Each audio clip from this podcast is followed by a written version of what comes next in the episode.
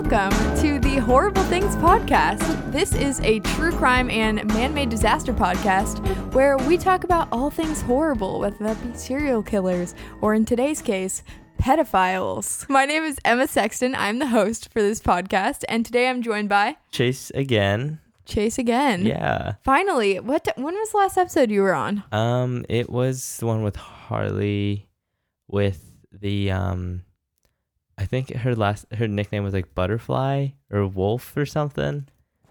I'm. It, she she was in that apartment complex. Oh, the bystander effect. Yes. Kitty Genovese. Kitty, Kitty. not Wolf. Kitty Wolf. Yeah. yeah, Butterflies. same thing. Uh huh. It's an animal. It it flies. It's basically the same exact thing. Mm, Today, we're going to be covering something really, really heavy and crazy. But before we get into that, Chase, how have you been? How's life been? How's your, um, has true crime entered your life in any way since you've been on the pod? Um, yes, actually. Um, my friend Nick, who couldn't come on the podcast unfortunately today, he um updates me on news quite a bit. Sometimes it's it's true crime related, so I have the knowledge that I got from this show to like actually make conversation with him, which is interesting because he knows pretty much everything about the news and I don't know much. So when I do have the opportunity to talk about true crime, um, this podcast has helped me a lot. yeah, I feel like I'm one of those people where, like, I like the news and, like, I like, no, that's a lie. The news depresses me, dude, like Yeah. so much. And I'm a broadcast journalism major, so it's like a double. the news depresses me though. I'm mostly just interested in true crime news and stuff like that.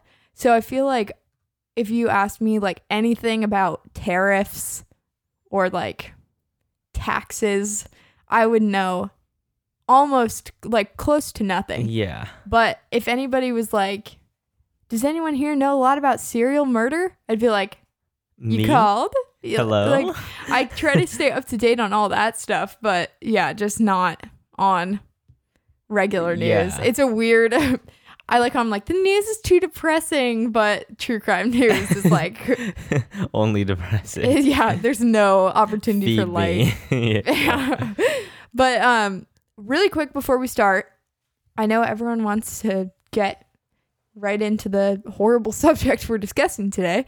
But um right before we start, I just wanted to say that Horrible Things now officially has a Patreon page, which is pretty awesome. I spent a very long time trying to actually like get this to come together and it's been like what almost 2 months in the making of like just getting things set together and like figuring out how we could do bonus content and things like that. But Mhm. just real quick, I'll explain to you. Um, there's a only one tier available because I'm not gonna really ask people to pay a ton of money because why would I do that?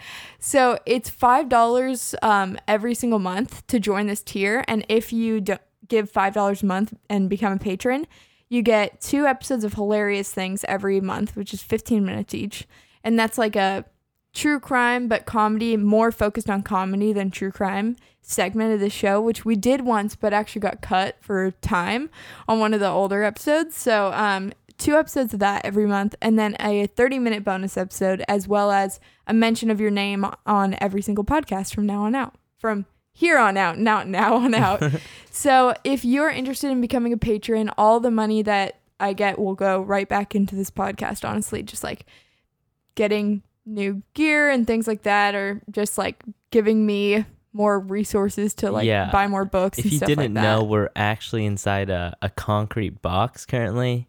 Yes. We have two iPhones and we're holding them upside down to our mouth. So that's our production value right now.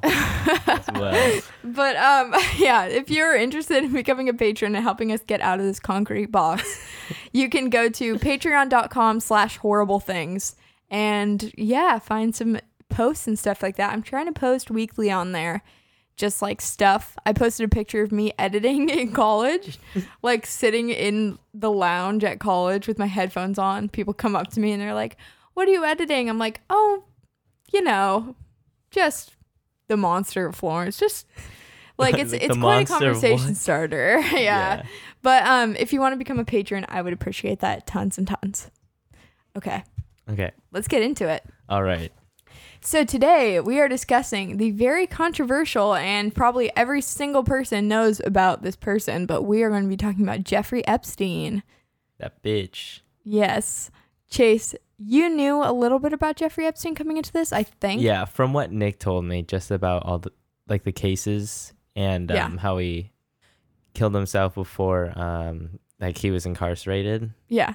So that's all I know, pretty much. Okay. I think that's kind of the base amount of knowledge that pretty much everyone will have just Mhm. because it's been all over the news lately. Every single thing. I got an alert on my phone the other day about it. Like, and I kind of, it's really interesting to me because I remember hearing about this case before I realized it was this case. You know, like a lot of people on other podcasts I've listened to have talked about the Jeffrey Epstein case in terms of like talking about bits of information here and there, but it's only now, like after he's passed, that all this information has come forward that showed me, like, oh wow, this is so much worse than I Yeah. thought it was when I was just hearing like the little things about the case. Mhm. So I think it's really interesting to be able to kind of see it as a whole now from start to finish. But uh, just a little bit of background on Jeffrey Epstein. So he was a banker and like he's in finance. Basically, he had stocks, investments, things like that. That's how he made all of his money. But he actually started his career as a teacher, uh, like a high school teacher, which a lot of people didn't know. That's weird. Yeah, it's pretty creepy. So in September of 1974, he started teaching at a private high school in New York, which was like a mathematics school. That sounds pretty prestigious. yeah, a lot of people who talked to him and talk about him said like even though he was horrible, he was a smart guy. That's how he got away with being one of the worst people alive There- for so long. There's like a pattern here with like serial killers with being like actual inte- intellectual people. That's that's kind of scary. for sure. It's less scary when you think about someone who's like dumb and just killing people for because Yeah. they're like can't don't know better or even people that are insane it's a little bit like at least there's a reason but people that are smart and like understand fully what they're doing yeah it's pretty disgusting. Mhm. so he got uh, dismissed from the school. All the information they have about it is that he was dismissed for being a bad teacher. I don't know if that was tied to actually being a bad teacher or any kind of sexual misconduct at the school. There's no information on that but Huh. I would wonder if it was because of sexual misconduct because I mean he was a pedophile and he was teaching high schoolers. D- there was actually in our uh, town a couple like a, m- a couple 6 months ago maybe there was a teacher at a high school near us who got fired for having a relationship with a student and like that's so assaulting a student in literally in our ci- like in, our in, town. in our district. yes, in our school district. That's so gross. Isn't that disgusting? I don't know how it. And he was probably married. Like, Yeah. is it that hard to like not do that with Dude, one of your students? I was literally telling my dad today, I'm like, you know how easy it is to, it's so easy to not be a pedophile. Yeah. It's like one of the, one of the easy, I always say this, I'm like, it's so easy to not be that bad of a person. Like, yeah. it's hard to not be, like, make mistakes and not be a bad person, but Mhm. it's so easy to not be that bad of a person. You know what I Yeah. mean? Like, there's, there's different levels to it. At a certain point, I'm like, oh my, just like, you're something. Not even yeah. human. Yeah, truly. So, uh, after he was fired as a teacher, actually, somebody he had, a parent he had met at the school, gave him a job working at a financial company in New York. And uh, he worked there for a couple years, and then he worked at this place called Ti- Tower Financial Corporation. And then he started his own company called J. Epstein and Company. And he changed the name of the company and stuff so it'd be like less obvious that it was something that he owned because he was really the only person working at the Mhm. company. Oh, okay.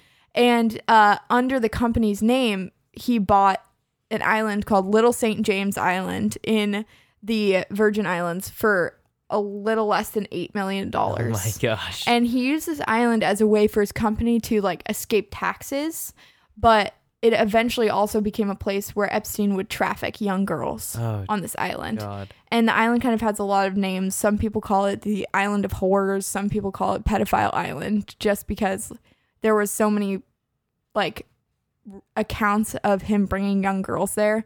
It's kind of terrifying, to be honest. Yeah. It sounds like something out of a movie. Like I was talking to someone about this earlier, but Jeffrey Epstein is like the perfect Bond villain. Like everything he does almost seems fake because of how evil it is, you know, like having a private island where you like traffic young girls. Like it's truly he is he is a villain out of a movie. Yeah. It's ridiculous. So, um, after he started his own company, he also started working for this company called Liquid Funding.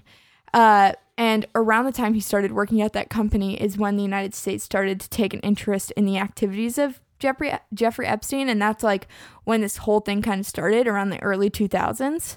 But I want to start from the very, very beginning of his actual crimes, like starting from when he first started to assault and traffic Okay. people. So even though he wasn't actually charged for anything until the early 2000s, his um, crimes and the sexual misconduct that he had actually started as early as 1993. oh.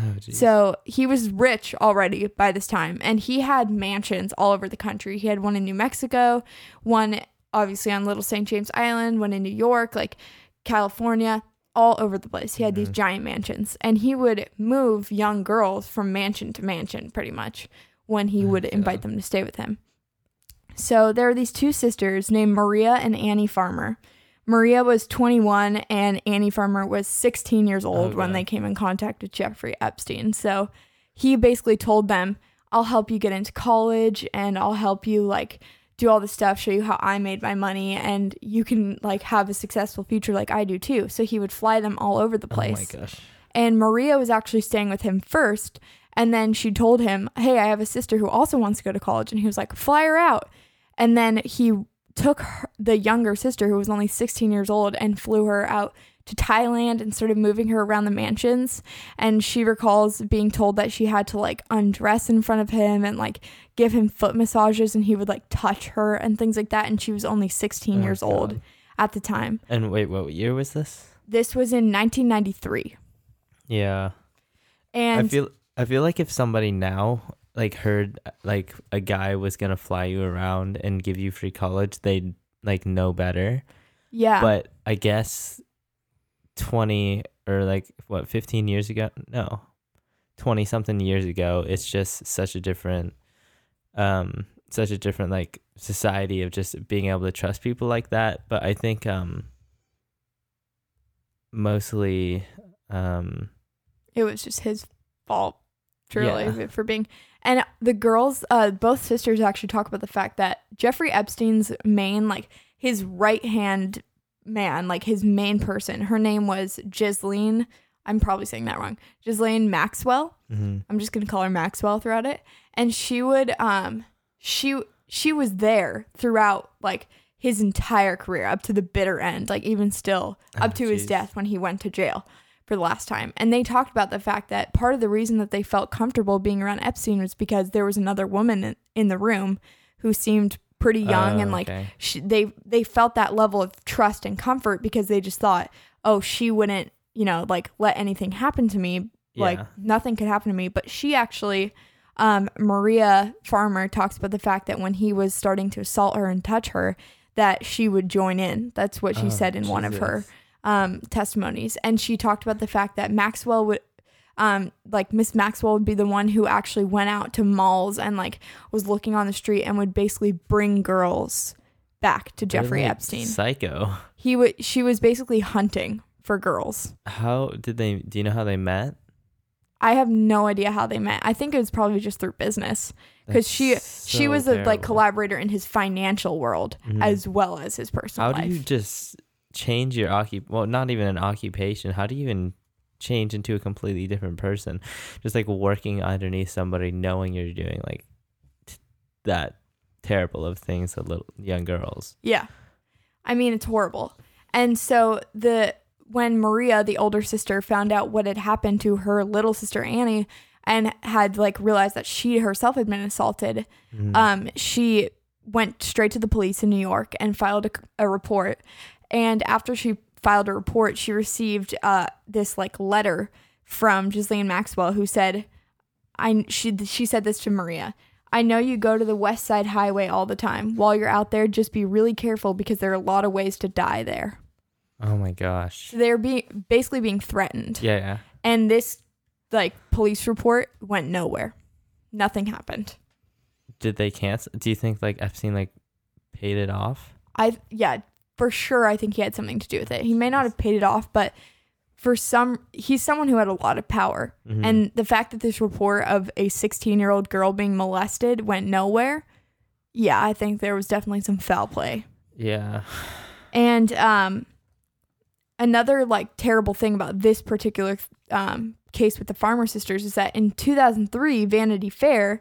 This is so his first charge happened in 2005. Mhm. So in 2003, Vanity Fair had heard about some like stuff that had been going on. They'd heard these allegations from the Farmer sisters from an inside source, and they were like, "Okay, we want to write an article about the fact that Jeffrey Epstein might be some kind of like a pedophile Yeah. or, you know, like a rapist."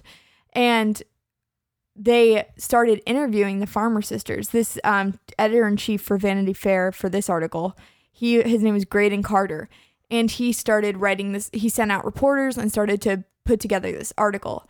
And Jeffrey Epstein heard about what was happening, and he went to um, he went to Graydon Carter and he started like harassing him and telling him don't don't do that story don't run that story all these allegations are false you have no proof don't do that and then eventually he left and uh the, like epstein and his whole company continued to threaten the farmer sisters also because they agreed the two sisters and their mom all agreed to go on record about everything that had happened with epstein and maxwell so vanity fair had all this stuff but um, eventually Epstein just continued and continued to threaten. And this guy, Graydon Carter, he came home one night and in front of his house, there was a bullet in his walkway. Oh like just gosh. one bullet laid in front of his door.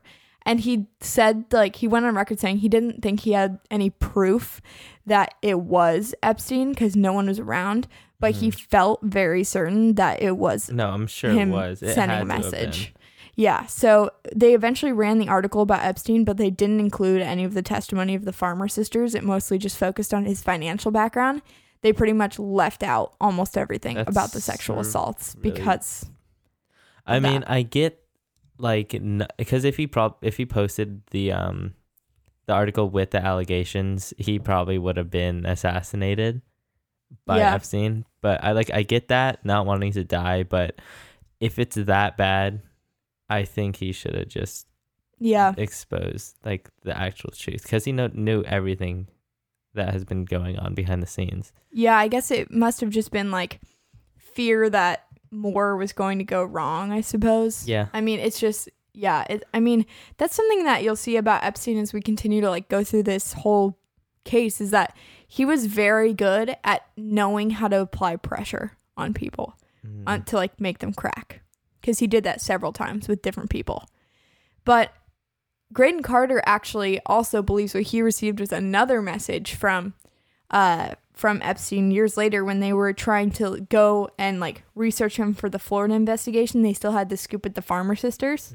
And um he so this reporter named Connolly, he went to Florida to cover it uh, on Graydon Carter's orders. And when Graydon Carter got home like that night, he walked into his backyard and there was a severed cat head Oh in his backyard. And he said again that he felt very confident that Epstein and his people had done it as like a way to send a message of like don't be bringing stuff up from the past. Like he's Mhm. already in enough trouble, so don't. And when my when I first heard about that, my like initial thing was like couldn't a coyote have just like done that? Yeah. But apparently this guy Graydon Carter lived in like very m- metropolitan New York. So there's not a lot of coyotes like Yeah. there's not enough space really for And- that to be happening. Is there like a severed cat head? Is that like symbolism or something? I think it must have been of like we will cut off your head or something like that, kind of like the bullet, Yeah. just like symbolism of like violence, I guess. But yeah, that was pretty great. That happened in 2002, uh, and 2005. So then going back to the early crimes that Epstein committed, uh, in 1997, with one of the first women came forward about Jeffrey Epstein after the Farmer sisters. This was the third woman to actually go to the police about Jeffrey Epstein, uh, and it was actually a woman in California and he never faced any charges in California, but it was this woman from California named Alicia Arden. And she'd been told that Epstein had connections and could help her get into modeling. So Mhm. she agreed that she would like meet up with him in California because he said like I can help you get a job and like kind of the like he did with the farmer sisters like I will give you success basically. That's so scary. And when she actually met up with him, he started immediately like criticizing her body and then he started to undress her like without her permission of course and he started to undress her and then he was groping her and Oh. immediately after that happened she left because she was realizing what was going on the Mhm. fact that he was a creep obviously and she went to the Santa Monica police to file a report. And then they were like listen you did go to his apartment willingly. Are you sure you want to file a report? Oh and she was like uh what the hell? And so she left without filing a report and then came back and filed the report and uh like said this is this is what happened. Like i was groped. Yeah. i was like harassed i was sexually harassed without like asking for that at all. Here's what happened and according to santa monica police records they actually did question epstein about it but it went nowhere because the santa monica police claimed that uh, arden said she didn't want to press charges when now she goes on record and says i never said that i didn't want to press charges Huh. so either they lied or Epstein paid someone off to like convince them that it would be okay to say that she didn't want to press charges. But that's why her case never went anywhere. Jeez. So I don't know how he gets away with this. It it has to be money. yeah, that's what I think too. I think Yeah. it's intimidation and money. Yeah. Like the fact that he's a very important person. It reminds me a lot of the Harvey Weinstein case. It's like these people who are in such high positions of power, they can do whatever they want without repercussions because Mhm. they know people and they can apply pressure and they have the funds to do whatever they want. yeah. Like money, it seems sometimes can get you is a can help you get away with murder, basically. Yeah, it definitely. you know that phrase. So I don't know. It's pretty disgusting to me. Yeah. So in March 2005, that's when the real like case case that we know about today that was covered hugely in the media started. So in March of 2005 in Florida, um, police start to investigate Jeffrey Epstein because he had been uh, accused of paying minors to have sex with him and uh, sexually harassing a bunch of women. So they start their investigation in, in March. And then in October, they finally get a warrant to search his mansion in Florida. Mhm. So that's in October. Then in May, they have um they finally are able to file like a report against him. Uh, the Palm Beach police are, and they accuse him of four counts of unlawful sex. Basically, that's a that's a quote. Four counts of unlawful sex with minors and one count of molestation. That's what he's initially accused for Mhm. by the Palm Beach police. Okay. Then in June of 2006, so this is dragging on. We started in March 2005, it's June 2006. So the grand jury, um, they basically only hear one of the women speak. Even though he had been, let me tell you this in Florida, he had been accused by 36 women.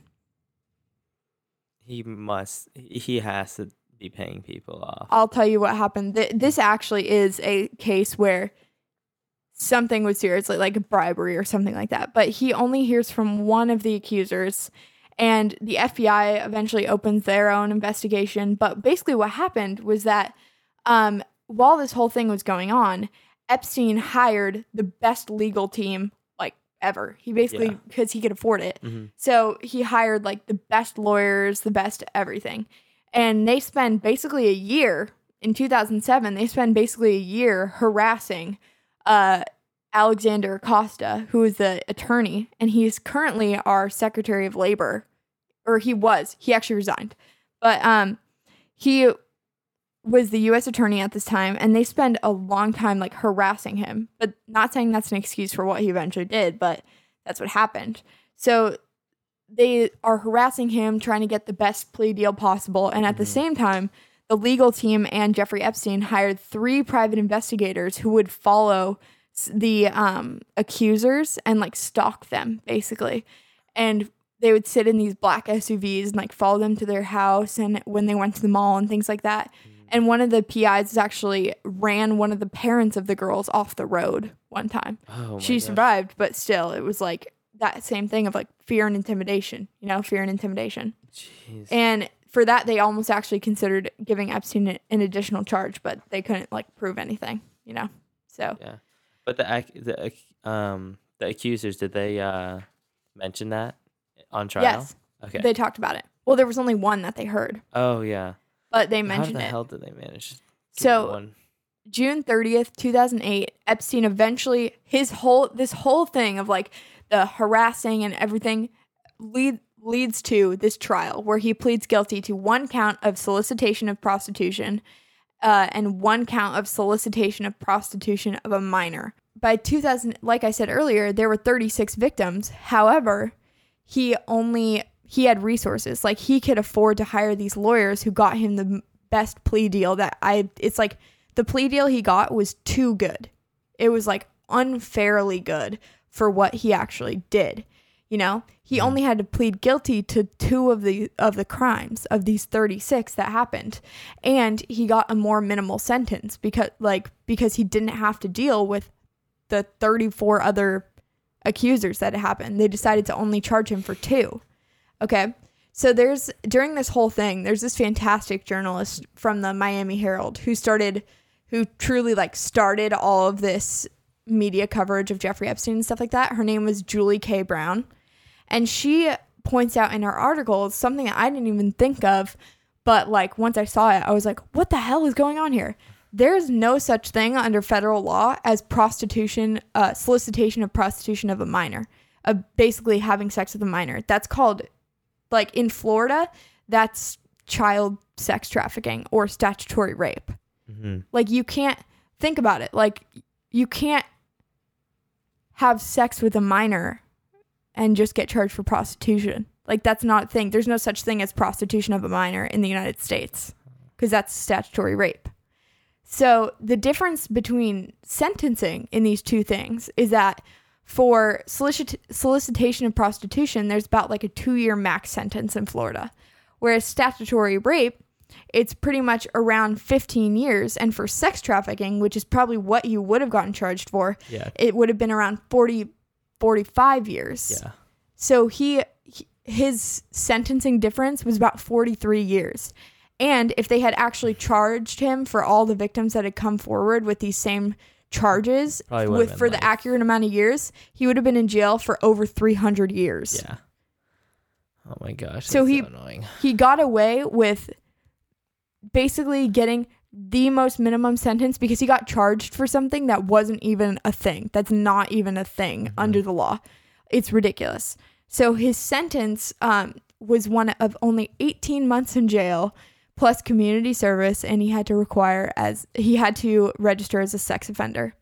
However, how frickin' ever, in his plea deal, he was allowed out of jail six days a week, 12 hours a day to conduct business. Six days a week. Six days a week, 12 hours a day. And he was allowed to see people while he was out of jail, obviously running his business. So he would have young girls with him while he was supposed to be in jail for having sex with a minor. Gosh. And the minor that he had solicited was only 14 years old. And I'd like to say that he had to have a police escort every everywhere he went because he was supposed to be in jail, you mm-hmm. know, because he was supposed to be serving jail time. And these police were basically just his private security. He got to walk around with them anywhere he wanted. They never did anything about the fact that he was having young girls with him. Oh my gosh. So that's that's already horrid. And then July 7th, 2009, Epstein gets released from jail 5 months early. He gets released from jail Oh my 5 months early. What? He didn't serve any time. He He, has to be spent paying people 13 off. months in jail, but only 6 6 days a week he got to go out 12 hours a Yeah, day. that's not even in jail. No, it's not. And the person who gave him that plea deal is Alexander Acosta, who is now who was our Secretary of Labor. Did he um resign because of Because this of case? this. Yeah, Yes. definitely. Because there's this fantastic video, highly recommend it. But um, Representative um, Catherine, oh God, what's her name? Catherine W. something. Okay, whatever. She's from Massachusetts. Mhm. she um there's this fantastic video of they were like investigating Alexander Acosta because of this case because of what happened and because they basically just didn't Go like, through because with- Epstein got held in a county jail for 13 months. They were investigating Wait, it was like a county jail. it was a county jail. Are you fucking serious? So he only got held for 13 months. So they were investigating um, Alexander Acosta. Like, why did you let this happen? Oh, the only other thing that happened is that all the victims who came forward got given $100,000 from Epstein. Oh my. but if they were to take it to court, they probably could have gotten more than that anyway. So, you know, it didn't, it wasn't really a good plea deal whatsoever. I hate to say it, but Epstein is kind of like a, a mastermind of just mani- manipulating people with Yeah. not only with money, but um, like the police officers who were standing right next to him, and the police officers were like obviously told like don't let him do this. Yeah. But it literally turned into security guards. But paying off the victims a hundred thousand dollars before they could have easily out like easily got him into like a much higher court, they ju- were just like take the money and run. yeah. That's it. oh, I was talking about the rep from Massachusetts. Okay. Oh yeah. yeah. So she basically just goes in on Alexander Acosta and she's like, "You sided with child rapists over the victims in this act- in this case." And like, she's had this great thing where she says, "As the attorney general, your job is to pursue justice. Mhm. And if you sided with a child rapist over the victims, how can we trust you to like over victims of sex trafficking? Mhm. How can we trust you on the larger scale as our Secretary of Labor to pro- labor to as the head of this section of the government protect all victims Yeah. of sex trafficking if you couldn't do it in this one case when you sided with money and power she's amazing in that video it's crazy so like regardless of your political standings she's i mean i think we can all Yeah. side against child I think- rapists yeah, yeah. hopefully. And so I thought she was amazing in that video. But yeah, it was great. And so ba- basically, he gets out. Okay, he gets out of jail. And then in September of 2009, people are like, hey, why is this guy out of jail already? Didn't like 50 people come forward saying that he like tried to molest and traffic them? And weren't they children? And isn't that a crime? And so people hear about his plea deal and they kind of start to like lose their minds because they're super angry at uh, Alexander Acosta because Yeah. he should not have gotten this deal. And it's like absolutely ridiculous. And at this time, when all this goes public, uh, there were like a dozen civil lawsuits that women filed saying that he had molested them, Yeah. Like during that Oh whole wait, thing did going more on. people came forward? More people came forward. Oh jeez. So the number is like more toward the upper 40s at that point in Florida. Ugh. Yeah. So that's in September of 2009. And the next thing that really like happened with him was in November of 2011. So a New York appeals court said that he had to register as like a level 3 sex offender, which in New York um, that means it's like the highest risk of to public safety of Yeah. sex offender. And then everything goes quiet. Like after that thing in 2011, like everything goes quiet for a long time. But does that mean he's not doing the same stuff as before? No, not at all. It's just that he was getting better and better at hiding things from the public. And so this Vanity Fair article I was reading today talked a little more specifically about what happened on Little St. James Island during this whole time period and uh or pedophile island. And Vanity Fair actually was able to get interviews with people who worked at the airstrip for Oh, St. yeah. Thomas and where Epstein would like frequently travel, you know, in his private jet and things like that.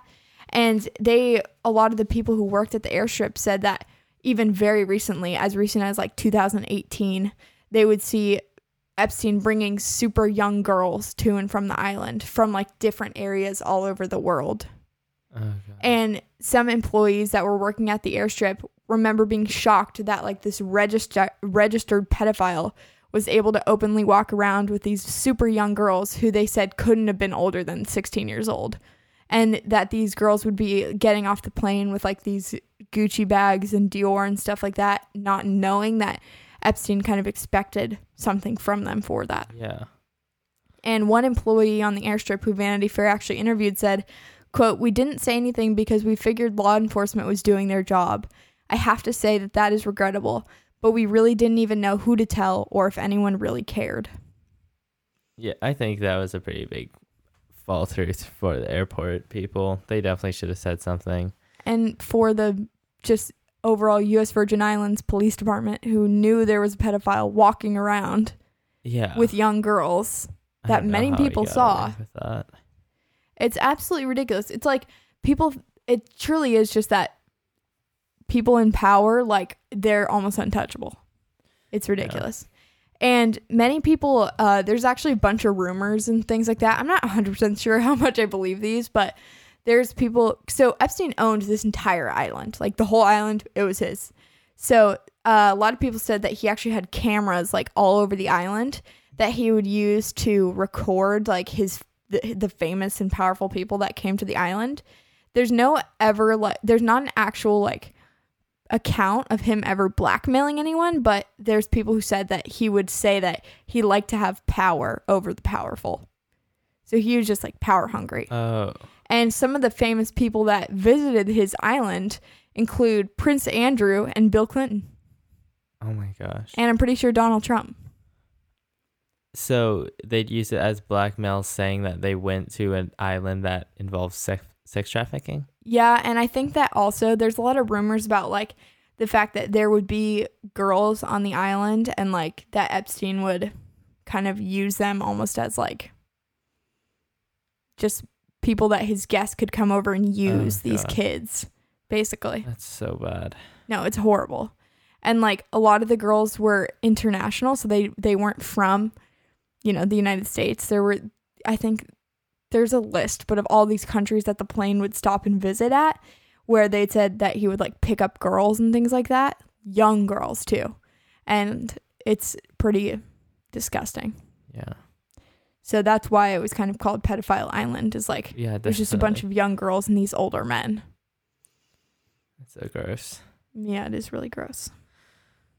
So, it's it's not that there was like nothing going on in the years that he wasn't being covered in the press. It's just that he was hiding it Yeah. with money and power. He was and news hiding it. goes so fast. Yeah, the news cycle is tiny. Yeah. So, uh, in June of 2017, Trump nominated U.S. Attorney Alexander Acosta as the Secretary of Labor. So that's when he actually got confirmed hmm and became our Secretary of Labor. I don't know he's why not. he'd do that. I don't know either. Well, they were. He was friends with Epstein. Trump was. oh my gosh. Do Trump had? Do you think Trump knew about the stuff he was doing? Some people claim that he did.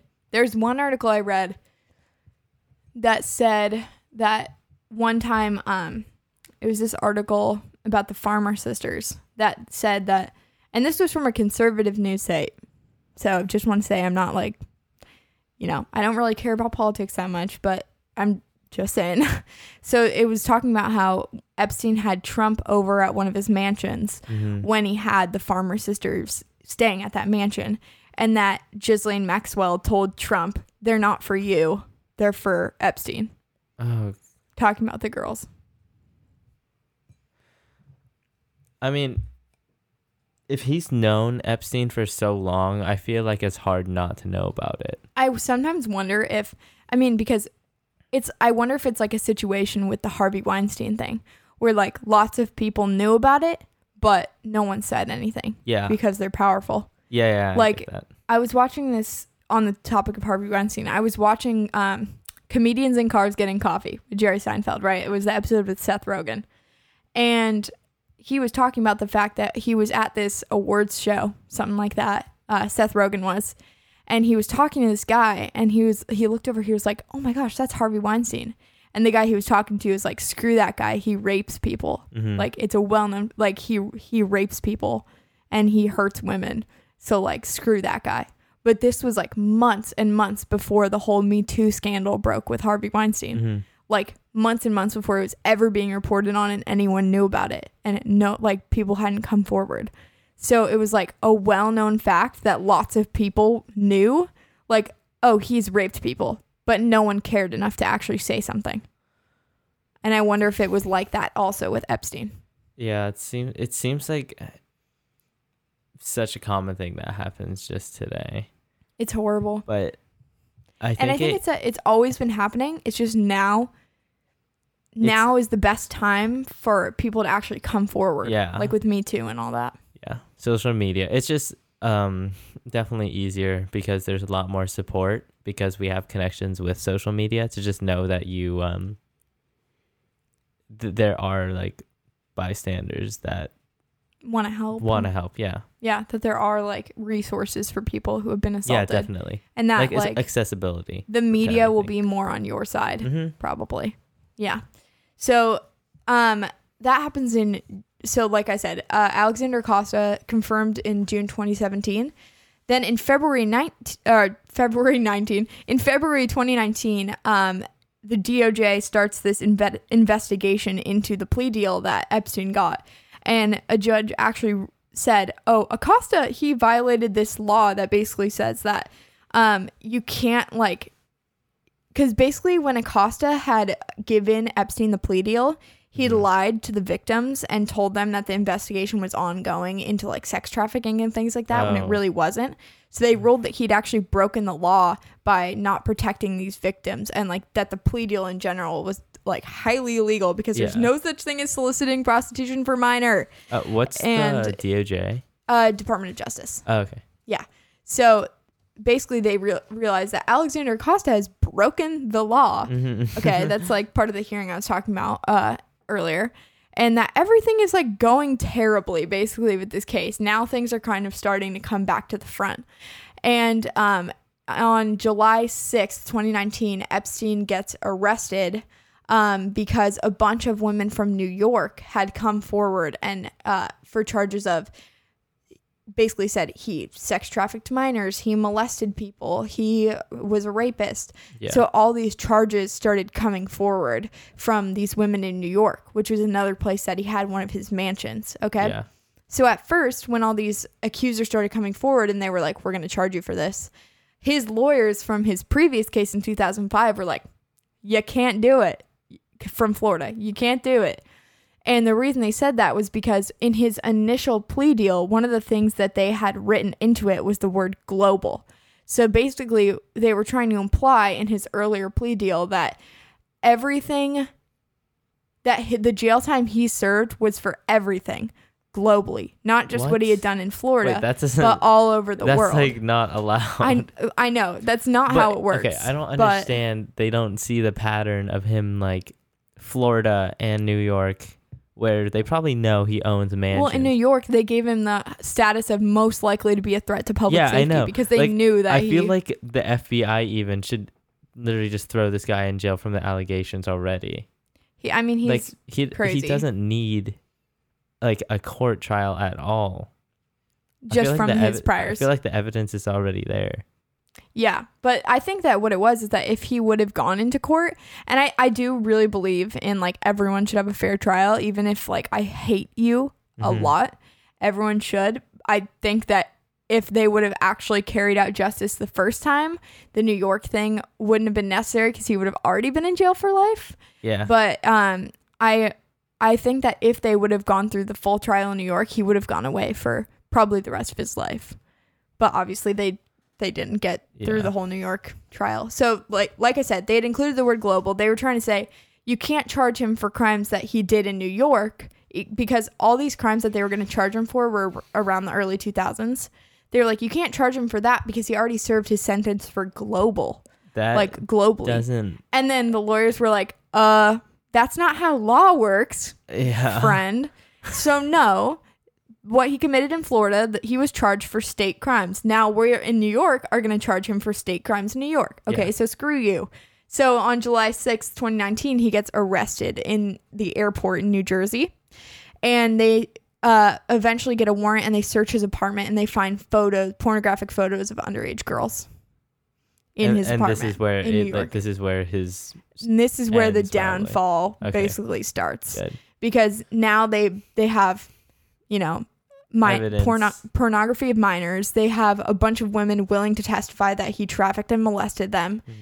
and after this basically that's when the whole roller coaster started and you started to hear about this almost every single day in the media in some way or another my dad is a journalist and he has written like he told me that if if you take it from he was still writing in 2005 as a journalist when all this first started. Yeah. He told me that even back then journalists knew that something like bigger was going on, but there was like nothing that they could do about it. You know, like there was nothing to happen.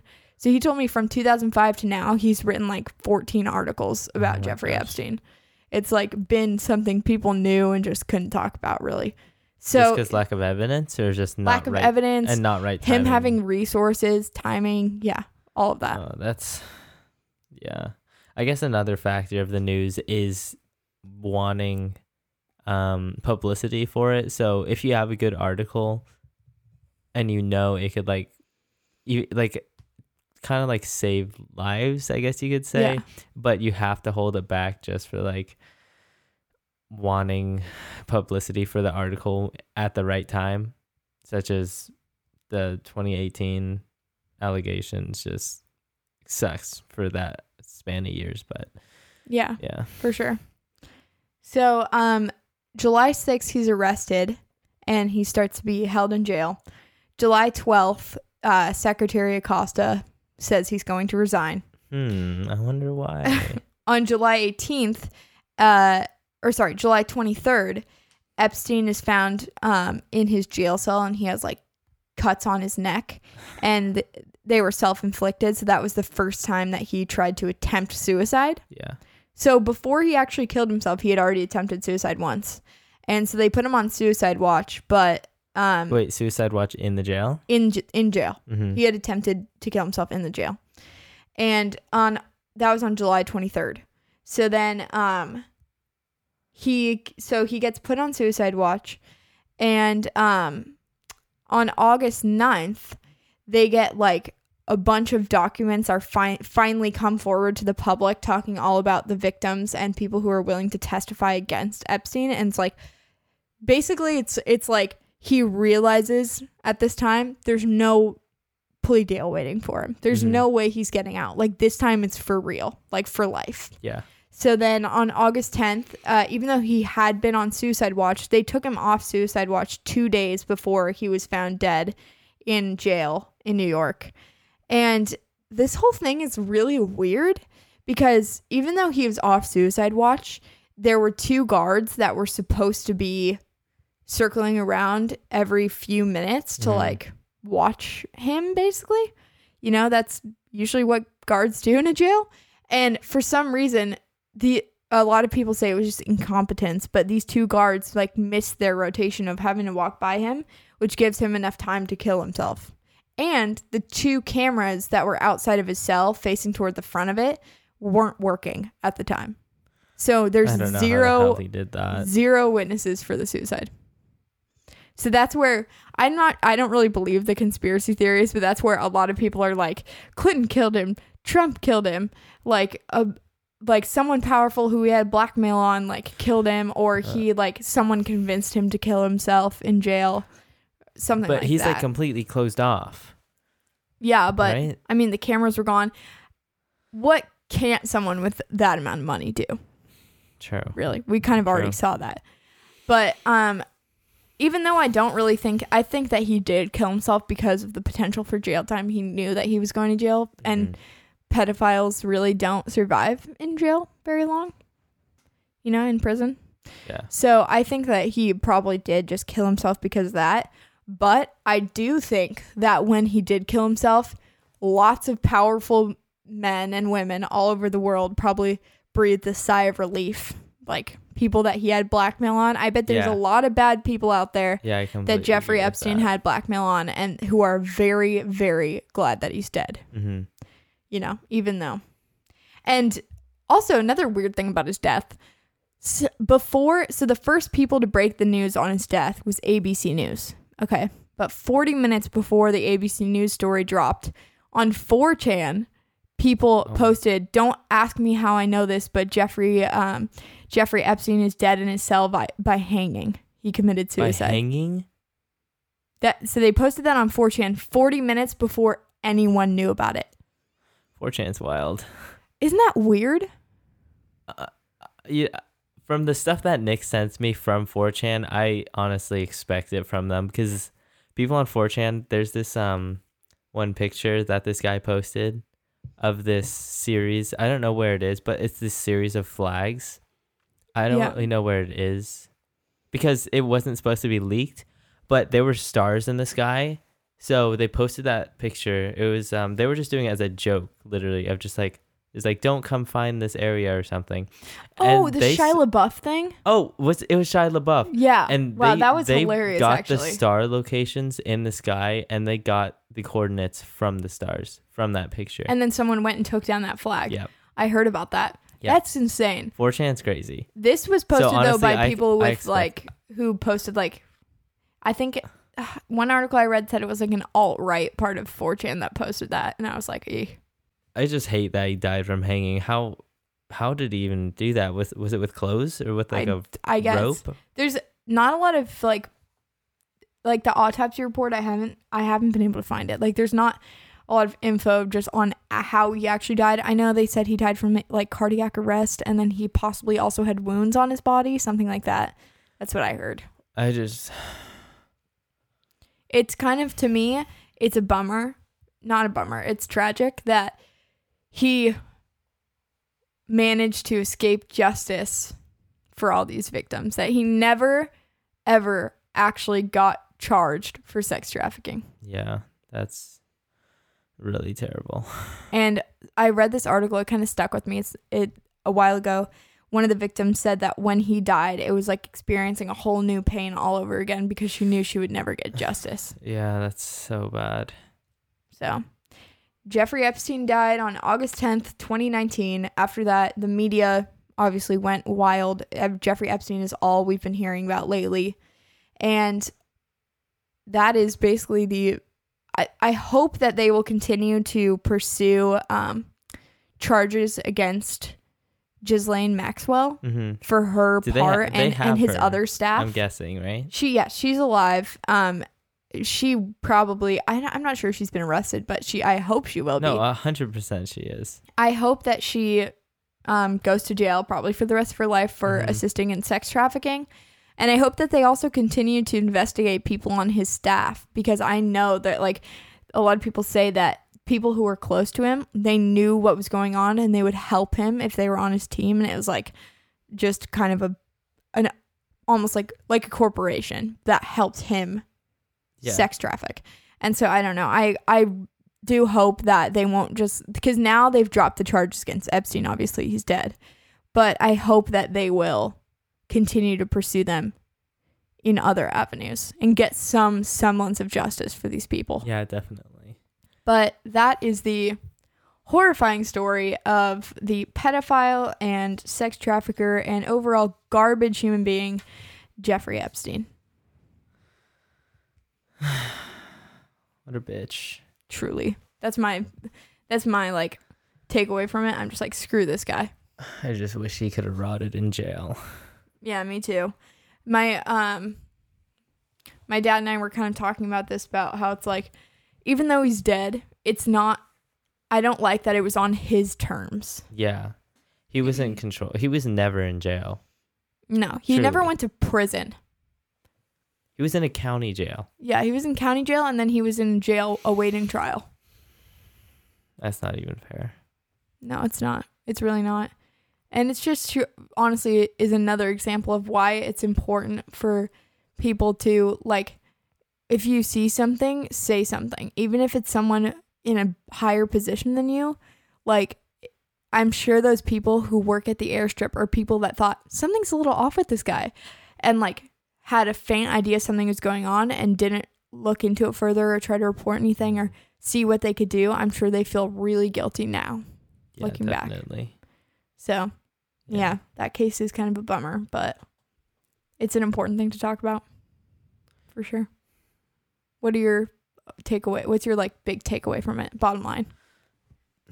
Yeah, the um looking at people with power kind of thing. It's it's too way too easy to overlook them because there's a lot of great people. Um well, like I guess like artists, like music artists who have done like really bad thing like assaulting women. I'm sure you've heard about Chris like Brown, or who a- everyone forgave. yeah, or I mean X, and there's pro- like hundreds more probably. Yeah. Um, I heard a little just- bit about that. Didn't he assault like a pregnant his Yeah. pregnant girlfriend or Yep. something? Mhm. Yeah, that's messed up. Yeah. But and he was extremely popular at the time and it was it seemed like it was just dim- dismissed after a week. Like it was probably a big thing on Twitter for like a week and then it was just dismissed. Yeah. Um Yeah, you you can't just overlook people with power just because they have a status. They're still humans. Like everybody's is the same in that way. So if you know something's not right, it's probably not right. Yeah. I think that's the perfect way to sum it up. Yeah. So with that, I say I think it's time to lighten the mood. What do you okay, think? Chase? yes, let's do that. I think it's time to lighten the mood with my favorite segment, Happy Things. Happy things. so, Chase, do you want me to start or would you like to start? um, let me think of something. Here, you go first. Okay. Also, can you please tell them your chip tooth story? Oh my. it's so uh, funny. okay. Okay. Yay! Okay. Yay! Yay! Yay! Okay, so I will start. Um, my happy thing for this week is that, well, I just finished my first week of college, which is really exciting, She goes to jail. and it's really good so far. Mhm. I love all my classes, and I think though my my main happy thing is that yesterday I wrote a song for the first time in like five years, and I kind of in high school like I met a lot of people who I thought were fantastic writers, and for some reason like comparing myself to them mm-hmm. made me stop writing because I was like I'm never gonna be as good at writing songs as all these people, so I might as well just like not do that anymore. Like it takes a lot of time and I should just like stop writing. But yesterday I wrote like some lyrics and some chords for the first time in a while and it really like it was it was a really good experience of just like trying to open myself up to realizing that just because my song isn't going to win a Grammy doesn't mean that I shouldn't like try to get better at it or like improve my writing skills because it's something I really enjoy doing and like I love music. So Yeah. yeah, I think that was a, a good experience for me. Yeah, I um when I listen to music cuz Emma actually sent this to me, I am like a compositional listener. I don't really focus on the lyrics. I wish I did though cuz I feel like you probably wrote a lot about I'm the opposite. Oh, you you're lyrical? yeah, super. Did you write about um like high school? No, it's about um well, it's kind of about the idea of like hoping that there's something more than like just what we have here like on earth. It's kind of just about like hoping that there's um that there's like more something waiting. that it's not just this. Whether that be an afterlife or like another form of life in Oh. the universe or something like that. Just like kind of hoping that we're not alone. I need to re-listen to it. yeah, it was really good. Thank you. Um, okay. This isn't really a happy thing, but I guess Emma wants me to talk about it. And then you can tell your happy thing. Okay. Um, like, I can say when I was 12, stop. Probably when I was like 12 or 13, I was riding a skateboard, except on my stomach, because I'm a kid, and that's what we do. And we were just going down in the middle of the street, and my friend Bryce, he was on the back of the skateboard, and he went kind of fast. Like he put his foot down and pushed really hard, and my head went. I pretty much ate the concrete, and my uh, my left sh- uh, front tooth chipped, and I was like, "Shoot, this sucks." yeah. So I got it filled, and I've been fine for the next like five years, and I never told anybody about it because I was. I didn't even know. Yeah. And I've known you and for you've a known really me long since time. elementary school, and I because I was super self conscious about it. I was like, I'm not like any, everybody else. Um, but then um, Sydney, my girlfriend, I probably went a little too fast leaning in, and I clonked my teeth against hers, and it fell. out. the filling fell out. so Um, yeah, I am on this podcast without a third of my left tooth right now. Can you tell them Sydney's reaction? Oh yeah, so she was probably like, she, she was like, "Oh my god, wait, did you just chip your tooth?" And I was, I was just sitting in the bed because like, oh my, I've been waiting for this day to happen because I, I know it's not permanent. Like it's gonna happen at, it's gonna come out at some point. Mm-hmm. But she was just freaking out, and I was just sitting there in my own world, like, God damn it. and I went to the dentist uh, probably like a week after, just seeing when they can get it filled, and they're like, "We might have an opening in the next like three, like two, three." And I was like, "Okay, days." Ooh. And like months, and I was like, "Are you serious?" oh my gosh. so, and I started school like three. No, no, I, I'm like the first three, four days into uh, my college experience. and I am already the guy with the chip tooth. So Oh, nice. that is, and her mom called, told him. I, I laughed at this for a solid five minutes. Her her mom told him that he looked like River Folk. A river folk. Oh I love gosh. that. Oh, that's hilarious. Yeah, thank oh, you. Oh, that Oh, is- I know, I'm sorry. I know that that that sucks. I mean, it sucks. Like chipping your tooth sucks because there's it won't grow back. but that is. I can fill it in with ramen. You walked in. You're like, before you say anything, I chipped my tooth. Yeah. And blah blah blah. And I was like, how many times has he given Sid this was spiel? saying that I should just become like a ventriloquist. oh, oh, talk with your top lip over. because uh, you know, like the puppeteers. Yeah. Yeah, like Yeah. those guys. Just that'd be so. Yeah. That would if you talked like that. That's worse than having a chipped tooth. I think. Yeah, I don't know. I don't think. I mean, I didn't even notice it. You'll you'll be fine until you Okay. get your filling. Yeah, I yeah, think. yeah, yeah, yeah, yeah, Okay. Okay. So what's your real happy thing? Okay. Wait, let me think a little bit.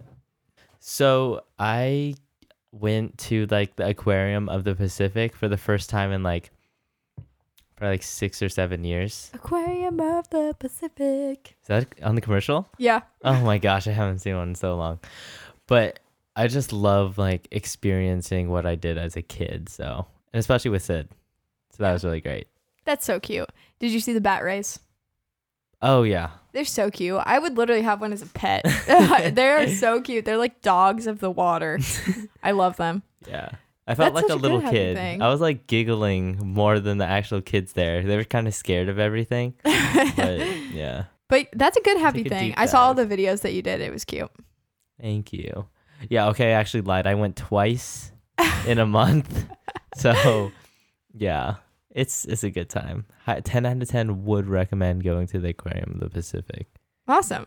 Yeah. Well, I think we should end the podcast there. And I uh, just want to say thank you guys so, so much for listening. Uh, like I plugged in the beginning of the show, if you want to become a patron of the podcast, if you like listening every week and you know you want to do something for it and you have the funds feel free to go to patreon.com slash horrible things and help us out there uh, if you don't want to give money, which I totally understand, uh, and wouldn't mind telling your friends or leaving a rate or review on Apple Podcasts, that is just as valuable, and I appreciate it so, so much. So thank you guys so much for listening. And of course, remember, do not hang out with anyone that could be a James Bond villain. and secondly, don't trust old men to pay your college. Not at Bernie Sanders. and most importantly, don't, Don't do horrible horrible things.